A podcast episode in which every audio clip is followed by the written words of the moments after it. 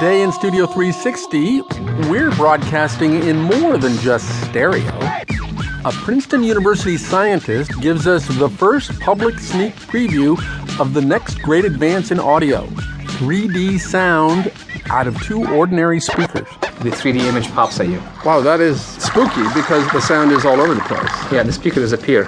On today's show, we'll be airing the first 3D radio broadcast ever. And speaking of 3D, the fantasies of Avatar have nothing on 30,000 year old cave paintings from right here on Earth. Maybe the most stunning for me are the lions stalking something and with an incredible intensity of gaze. I'll talk to the one of a kind filmmaker Werner Herzog about his fantastic new 3D documentary, Cave of Forgotten Dreams, right after this.